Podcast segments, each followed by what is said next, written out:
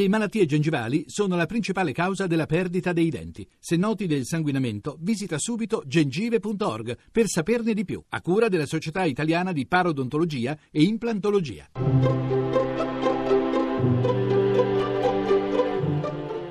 Il pensiero del giorno.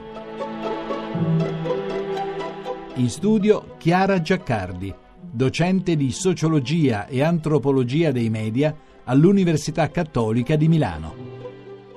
Il lavoro imposto dal bisogno è schiavitù, scriveva Hannah Arendt. In epoca di crisi parlare di lavoro è difficile. Il lavoro non c'è e questa diventa, per chi può darlo, una scusa per precarizzare, per strappare con il ricatto condizioni inumane, per vanificare secoli di lotte per la dignità e i diritti dei lavoratori, ma soprattutto per corrodere ogni solidarietà, perché la tua possibilità di lavoro è una minaccia per me. Il mutuo sostegno tra lavoratori, che ha fatto così a lungo da ammortizzatore sociale, è diventato un'eccezione. C'è una crisi di senso oltre che economica, perché il lavoro è un modo della relazione con il mondo, gli altri, le generazioni che ci hanno preceduto e quelle future. È un fare che racconta il mondo. Poiesis in greco, una sapienza delle mani ma anche una capacità di contemplare per poter vedere ciò che non è ancora. Nella sua accezione originaria il lavoro reca in sé i significati dell'opera, della fatica e dell'impegno e implica la capacità tipicamente umana di trasformare. La radice antica lab significa in senso letterale afferrare e in senso figurato volgere il desiderio, la volontà, l'intento, l'opera a qualcosa.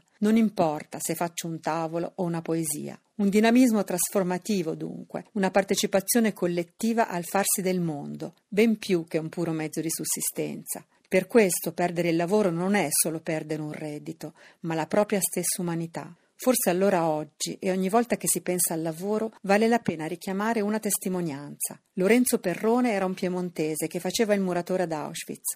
Così lo ricorda Primo Levi. Mi ha salvato la vita portandomi cibo di nascosto per 6 mesi. Detestavo i nazisti, il loro cibo, la loro lingua, la loro guerra, ma quando lo mettevano a tirar su muri, li faceva dritti e solidi, non per obbedienza, ma per dignità professionale. Io credo che proprio a Lorenzo debbo di essere vivo oggi. Grazie a lui mi è accaduto di non dimenticare di essere io stesso un uomo.